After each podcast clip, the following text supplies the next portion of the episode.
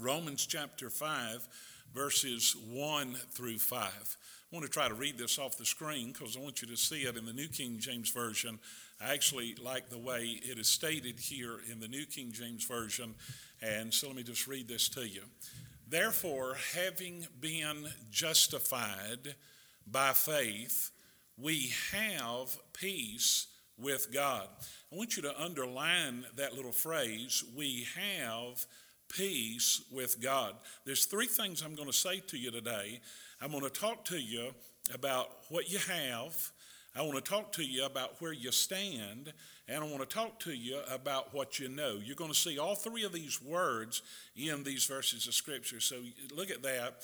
We have peace with God through our Lord Jesus Christ, through whom also we have access by faith into this grace in which we stand. So, not only what we have, but where we stand. And I want you to notice where he says we stand, we stand in grace today and rejoice in hope of the glory of God. And not only that, but we also glory in tribulations. Now, listen to this knowing the tribulation. I think God's going to encourage both you and me this morning because of what we have, where we stand, and what we know. And so let's just go on and read what he says we know. We know that tribulation produces perseverance, and perseverance, character, and character, hope. Now, hope does not disappoint. I mean, when it's all said and done, it is not going to disappoint because the love of God has been poured out in our hearts by the Holy Spirit who uh, uh, has given us or was given to us. Now, I'm working my way through the book of Romans and uh, both teaching and preaching the book of Romans uh, to our church, and it's a very, very interesting book. And the first four chapters of the book of Romans is for everybody. And as a matter of fact, the, the theme of Romans is found in chapter 1, verses 16 and 17, where Paul lays down this point that we're justified by faith. Everybody's justified by faith. And Paul goes to great lengths in these first few chapters of Romans of saying that everybody needs to get saved. And everybody gets saved the same way. Whether you're bad, like the awful people that's in the latter part of chapter 1, verses 18 through 32 of the book of Romans, chapter 1, whether you're really bad people, or whether you consider yourselves to be a good person, like he describes in the first half of Romans chapter 2. So, to this outright heathen and pagan out there, they need to get saved. But to this religious good person, this Jewish person, they also need to get saved. And, and, and he makes an interesting observation here that all of us stand before the wrath of God. We've all sinned and come short of the glory of God. He, he, goes to great lengths to say that in Romans chapter 3. None are righteous, no one's righteous. Everybody needs to get saved, whether you're a Jew or Gentile, male or female, wise or unwise, educated or uneducated. Everybody needs to get saved, and everybody gets saved the same way. If you're in my uh, class on the doctrine of salvation, You'll know that we recently looked in chapter 4 where Paul does something that just really blesses my heart, where he shows that even Abraham, and he's really preaching to the Jews, that even Abraham, the best man they ever knew, who the rabbi said was probably the most near perfect man that ever lived, the father of their faith, that he was justified by faith. He wasn't justified by works 14 years before he was ever circumcised. He just believed what God said, and God justified him. So the best man they knew needed to get saved that way the King David, whom they uh, admired greatly as a king, but was the bad boy in Jewish nation, killed somebody, lied, committed adultery, and so on and so forth, he still needed to get the same saved the same way. So Paul talks about everybody needs to get saved, and he goes into this thing of how anybody is saved, and it's all through the shed blood of the Lord Jesus Christ. And that takes you through chapters one through four in the book of Romans. Now, an interesting thing happens in chapter 5 of the book of Romans. It's a turning point. It's a shift. It's a change. And what is happening here is being written not just to everybody. Now, not everything in the Bible is written to everybody. Uh, you know, some things in the Bible is written to everybody, and then some things in the Bible are written specifically for Christians. And so, what he talks about here in Romans chapter 5 is now that you are saved, here are these wonderful benefits of salvation, these wonderful realities of salvation, these wonderful uh, truths about salvation. Uh, he, he's talking about you're saved, and really in Romans 5, he just begins to talk about just how saved you are and how secure you are in the Lord Jesus Christ. So he turns to the hope and the assurance that we have in salvation. I was reading John MacArthur the other day, and I, I don't want to go this direction today, but I thought I'd just give you an idea for a sermon. When John MacArthur studies this passage of Scripture, he talks about here in Romans 5 these chain links of the assurance of our salvation. And, and he actually lists six here, and, and he just talks about just you know, how saved we are, how secure we are. And, and all these are mentioned in these first eight or nine verses, and you can develop this and perhaps preach it. Uh, you know, there's the chain link of peace, there's a chain link of standing, there's the chain link of knowledge, there's the chain link of love, there's the chain link of deliverance, there's the chain link of reconciliation, and just really shows just how secure and how saved we are. Well, that's not really the direction I want to go in this morning. I want to take just a little bit of direction, and I want to talk to you about the blessings of being a Christian the benefits that you have of being saved today. And I'm asking God just to sort of load us up with the benefits of salvation. Now, you'll notice, first of all, if you put that scripture back up on the screen and just leave it there, please. You notice, first of all, that he starts off in this Romans 5, verse 1, with the word therefore. I heard Ron Dunn uh, say in this very pulpit here years ago as he would come and preach here at Fruitland, and he used to say this anytime you see a therefore in the scripture, you need to ask what it's there for. And what it's there for is he's wanting to tell you because of all of what's happened in chapters 1 through 4, uh, therefore, here are the benefits and the blessings that you have.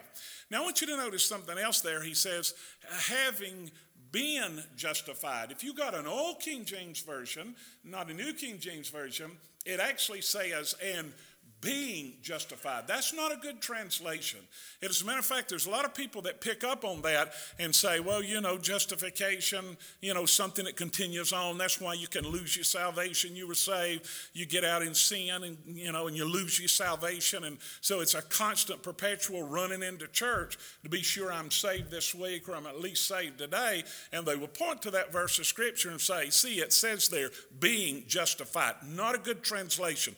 They cleaned it up in the New King James Version, and a lot of the modern translations, it's cleaned up. And listen to what it says having been justified. Again, if I could come back to the doctrine of salvation, uh, you've learned in my class, or at least learning in my class, that justification is not a process. Justification is an act, it's a one time act, it happens immediately. It's a declaration that God gives you, it's a legal term. You come and put your hope and trust in the Lord Jesus Christ, and He saves you, and you are justified. and, and let me tell you, people need to settle that act of justification in their life. And I'll just say to you here today, I hope you got it settled in your life. If you're not sure, and, and even in a, a setting like this where people are studying for the ministry, you could have some lingering doubts in your heart and mind about your salvation. I had a deacon to come to the altar two weeks ago and said, You know, I went down when I was a child, but I didn't know what I was doing. And I've even served as a deacon, and I'm not really sure I'm saved. You need to get that settled in your heart and life because the devil will come and attack you. First of if you've never been saved, then, then you're in danger of hell. You need to be sure that you're saved this morning. And then if you have been saved, it needs to be secure so the devil won't come and attack you in that manner. So having been justified. And, and, so he says, having been justified, then these are the benefits that we have knowing that we're justified this morning. Here are the blessings of what it means to be a Christian. So I want you to look back at what he says there in verse 1. He says, having been justified by faith, it's by faith, it's not by works, it's by faith, we have peace with God. In other words, we're no longer at war with God, we've made peace with God. Augustine said, God made us for himself, and our hearts will find no peace until we rest in him. I don't know whether you realize it or not, but the wars that's going on within you is really a battle between you and God. You might see people fighting people, but it's really this struggle that's going on uh, within them, this battle that's going on with God. And he says here, you know, one of the blessings of being saved is that you have made peace with God. Now, what is the difference in the peace of God and peace with God? Well, the peace of God is something that's alluded to in Philippians chapter 4, verses 6 through 7, where he says, Don't worry about anything, instead pray about everything, tell God what you need, and thank Him for all He's done. And then you will experience God's peace. You will have the peace of God.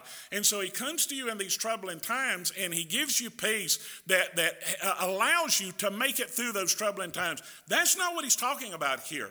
He's talking about not the peace of God, he's talking about making peace with God. Do you realize before you got saved that you were at war with God? I said that not long ago in the pulpit, and somebody came and said, Preacher, you need to understand, I'm not fighting God. I don't know why you'd say that this morning. I'm, I'm, not mad at God. I'm not angry at God. I'm not in a battle with God. And, and what I said to them and what I say to you this morning is this the issue is not are you fighting God and are you angry at God? Are you mad at God? Are you at war with God? You need to understand God is at war with you. And you need to understand, apart from the Lord Jesus Christ, that we are the enemy of God. And, and quite honestly, uh, we would destroy God as a lost person. If we could, we would take him off the throne and keep him off of the throne. And we need to understand that we're sinful, as Paul says in Romans 1, and we stand under the wrath of God. And what we've got to do is to make peace with God. And we can only do that through the Lord Jesus Christ. And Paul will go on to talk about that in Romans 5 5, verse 11. So we can now rejoice in our wonderful new relationship with God because our Lord Jesus Christ has made us friends with God. One of the blessings of being saved this morning is this I'm not the enemy of God anymore. I'm, I'm not at war with God anymore. God doesn't look at me as a sinner anymore. I'm not under the wrath and the curse of God anymore. I'm under the blessings of God. I've made peace with God. I'm friends with God, not because of anything I've done, but because of what the Lord Jesus Jesus Christ has done in me. Paul will go on in Romans 5:21 to say just as sin ruled over all people and brought them to death, now God's wonderful grace rules instead, giving us the right standing with God and resulting in eternal life through the Lord Jesus Christ. Uh, I used to be a sinner, but now I'm a saint. I used to be an enemy of God, but now I am a child of God. I used to be unforgiven, but now I am forgiven. I used to have the frown of God upon my life life, I now have the smile of God. I am at peace with God. And I'm asking you, do you understand that this morning? I'm not talking about some kind of a tranquil feeling that you might have. I'm not talking about some kind of a psychological sense that you might be experiencing. I'm not talking about feeling positive about yourself. All of that is subjective. I'm talking about something objective this morning based on the inerrant, inspired, infallible Word of God that I know know what God has said, and I know how God has said I can be made right with Him. It's not something I've concocted up. I'm not a part of the 8,000 religions that's trying to find favor with God some other way. No, in the Lord Jesus Christ, I've made peace with God, and I understand that's something that I have this morning. If that won't load your wagon, I don't know what will this morning. But it gets better. Listen to what he says in verse 2. I have peace with God through the Lord Jesus Christ, through whom also we have access by faith into this grace. Consider not only what you have this morning, but consider where you stand this morning. You stand in grace. You've been given access into that grace. Again, I want to remind you that not every letter at the post office is for you. Not every bank statement at the bank is for you. Not every word in the Bible is for everybody, but this is a word for you this morning. This is a word for me. We're Christians this morning. If you know that you're saved, raise your hand this morning. This is for you this morning. Listen to what he says. Because I have been justified, I now stand in grace. How did he get in there? Well, how did I access that? That's not necessarily a good word, but it's okay, but it's really more than that. I was introduced into the standing of grace. It's a position where I stand. It's a sphere where I now am. It's an aura that I now experience. I understand where I am in the arena of God's grace, in the position of God's grace. I not only have peace with God, but I stand in His grace. You see, the thought of this to the Jewish people were unthinkable. That Paul would write this again, remember the background and how they felt. A woman could, in the uh, tabernacle could only go so far. A man could go just a little bit further. And then a priest could go just a little bit further than that. But then only the high priest could go into the Holy of Holies where the presence of God was. The idea that a regular priest, the idea that a regular man, the idea that a regular woman could go into that was unthinkable to them. but Jesus changed all of that when we came to know the Lord Jesus Christ as our Savior. What did Jesus do on the cross? Do you remember what the Bible says? That veil, that veil that uh, was so thick that hung from top to bottom, that veil in, veil in the temple, the, the moment he died, that veil was rent and torn from top to bottom. And that barrier that stood between me and the presence of God in grace, I stand in grace. What is grace? I don't deserve to be there. I did nothing to earn myself there. I didn't invite myself in. The Lord Jesus Christ came and invited me in. He did it through this incredible grace and kindness that He has in Ephesians 2 7. So God can point us in all future ages as examples of incredible wealth of His grace and kindness toward us. I stand here in that grace. I want you to take a moment and just think about where you stand in the Lord Jesus Christ. You stand in the very presence of God at the very throne of grace. You say, Oh my goodness, I, will just stand over here in the corner.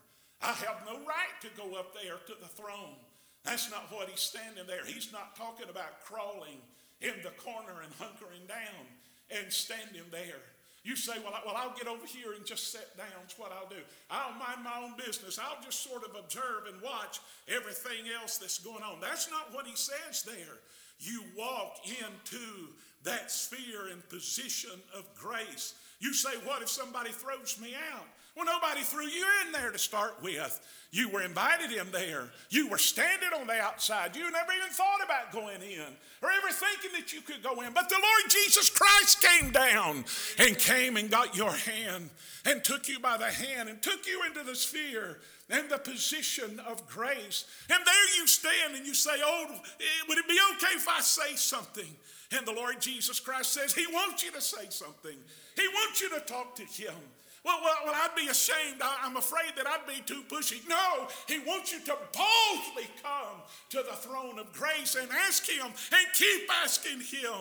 But you don't understand the needs that I've got, but you don't understand the grace that He has. His grace is sufficient to meet all of your needs. You have nothing going on in your life that God cannot meet and that God cannot do in your life today. Don't you understand where you are today? I'll guarantee you that if some billionaire came out here to Fruitland and asked to speak in this chapel today and stood up and said, I've got good news for you. I'm issuing, you, uh, issuing a checkbook to every one of you. I've got billions of dollars. I couldn't ever possibly spend it all. And I'm going to give you that checkbook. Well, what all's available to me? Well, it's all available to you. Anything you need, you can write that check. You, you see, you've got it. I'm giving it to you now. I guarantee you, you listen, we, we couldn't get back to the second class you would shout all over this chapel today. You'd run home to your wife and say, Look at this checkbook that I have. I've got everything I ever need or everything I could ever spend. Look at how God's blessed us. You'd shout all over. Friend, I want to tell you that billionaire would look like a pauper in the sight of God. I'm telling you, we serve God today that owns it all, that has it all, that can give it all, and has offered it all to us. How in this world can we sit still and not rejoice in God as we stand in grace today? You talk about loading your wagon. What we have, where we stand, and listen to one other thing, and what we know. Listen as he moves in these verses here. We stand in grace and we rejoice in the hope of glory.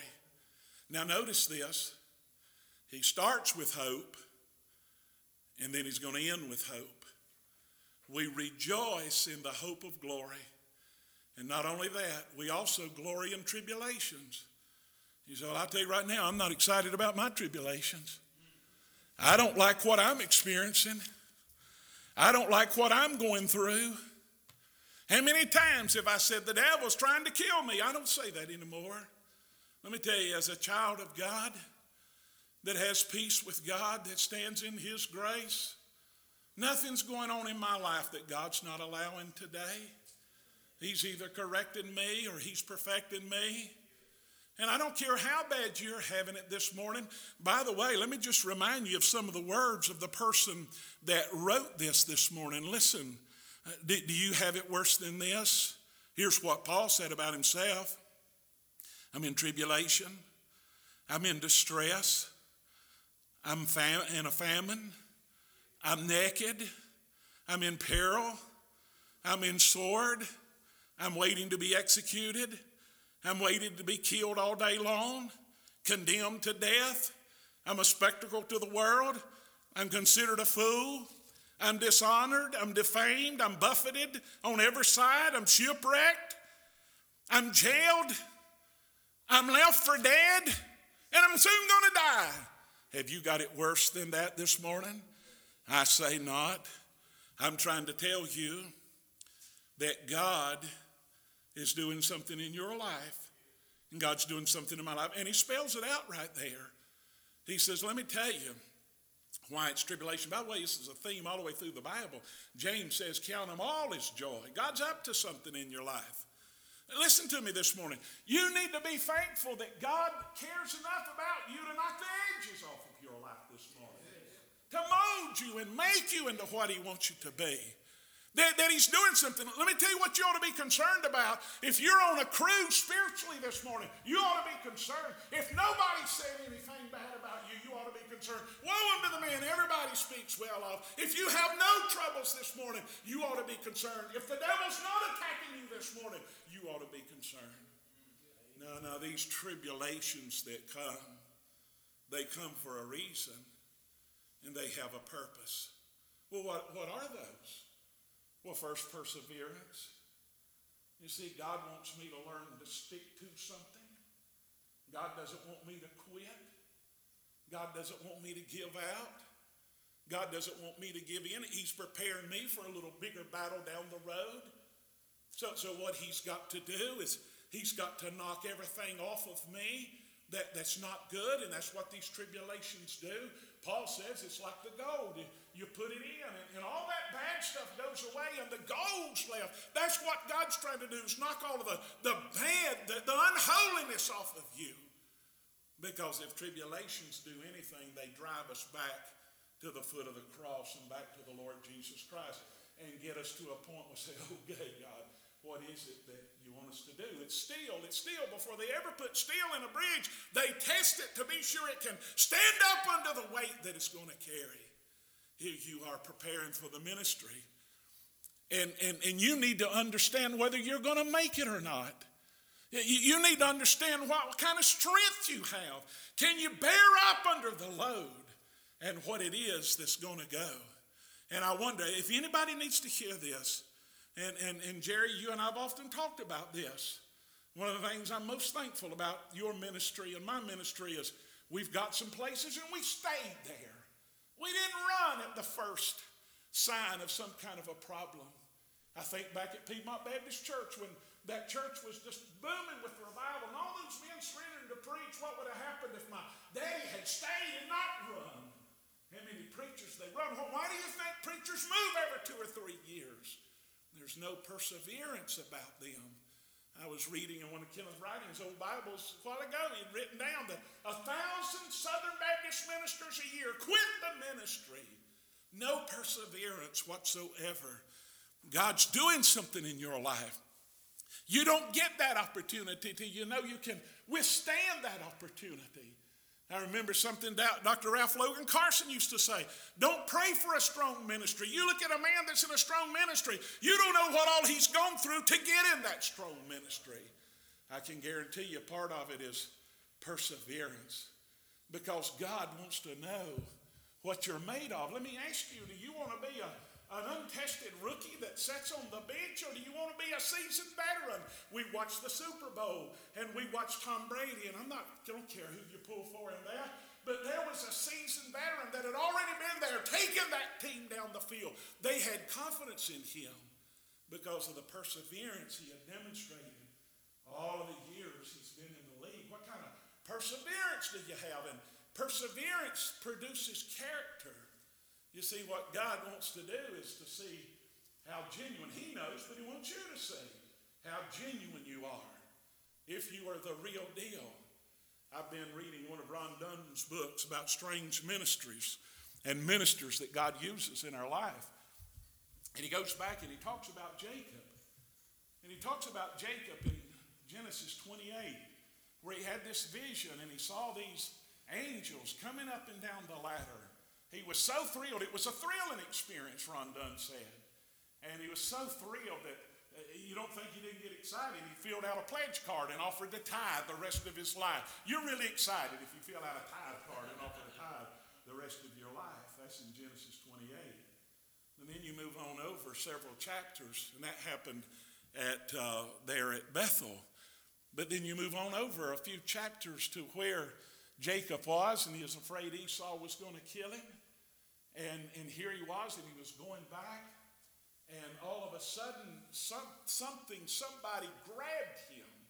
He couldn't get away. Couldn't get away. You know, if somebody rears back to hit you in the nose, you can run, but if somebody grabs you and throws you to the ground, you have no choice but to fight. And I'm not sure who Jacob thought it was Esau, one of Esau's uh, soldiers, or some thug, or the devil attacking him. And here's what Ron Dunn said I'll guarantee you who he didn't think it was. He didn't think it was God, but it was the angel of the Lord. And there God was wrestling with him. And, and finally, when Jacob realized this, what did he say? I'm not going to let you go, Jacob said to you, bless me. I want you to bless me. And do you remember what happened in that story? You need to read it. What is your name? Wasn't asking him who he was. If you wanted to know who he was, you'd say, Who are you? No, no, he knew who he was. What is your name? The reason you're going through this, the reason I'm wrestling you, I'm trying to get you to get honest with yourself. What is your name?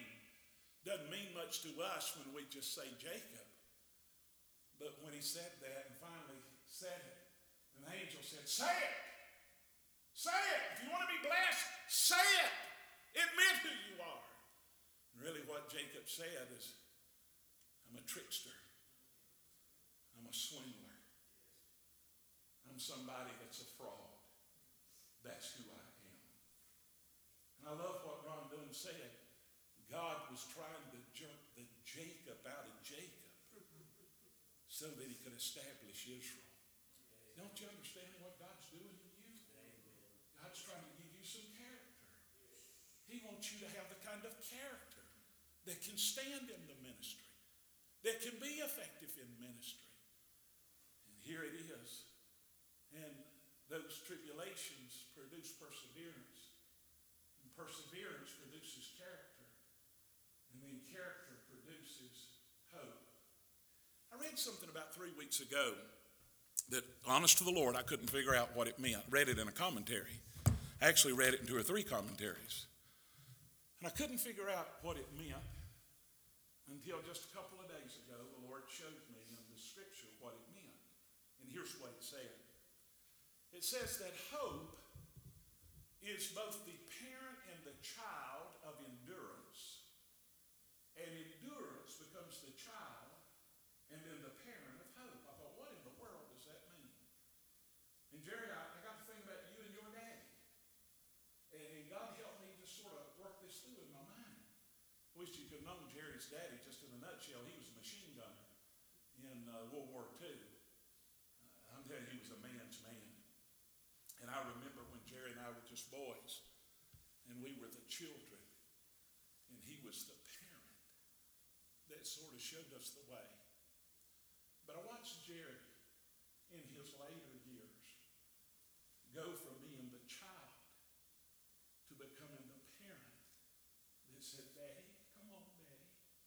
You're going to make it. Come on, you're going to make it. Don't you understand that where you sit, you preach hope. God said we're going to make it. God said we, you're going to make it. We've got hope. And then you go through all of these trials. And you would think that trials would drive us away from God. Not if you're the real deal. That's right. No, trials drive us back to God.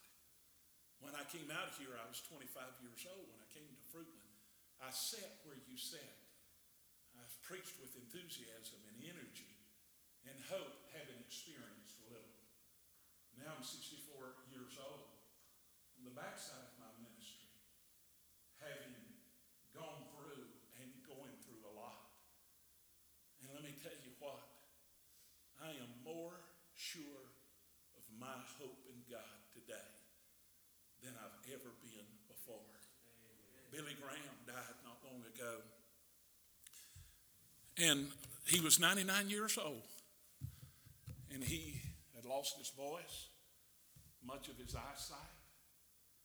He couldn't hold his hand steady without trembling. He couldn't even hold a Bible. He no longer had the energy, nor really enough enthusiasm to stand and preach.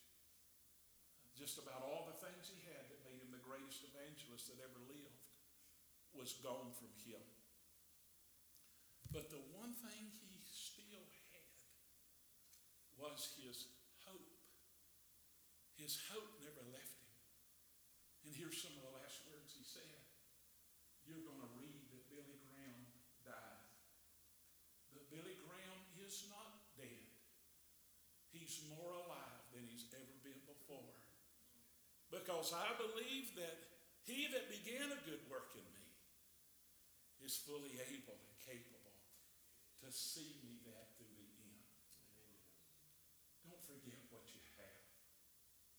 Don't forget what you know. And don't forget where you stand. And God will load your wagon. Father, thank you for your word and what it says to us. May we go out of here refreshed and renewed. We might have come in empty, but may we go out full. In Jesus' name I do.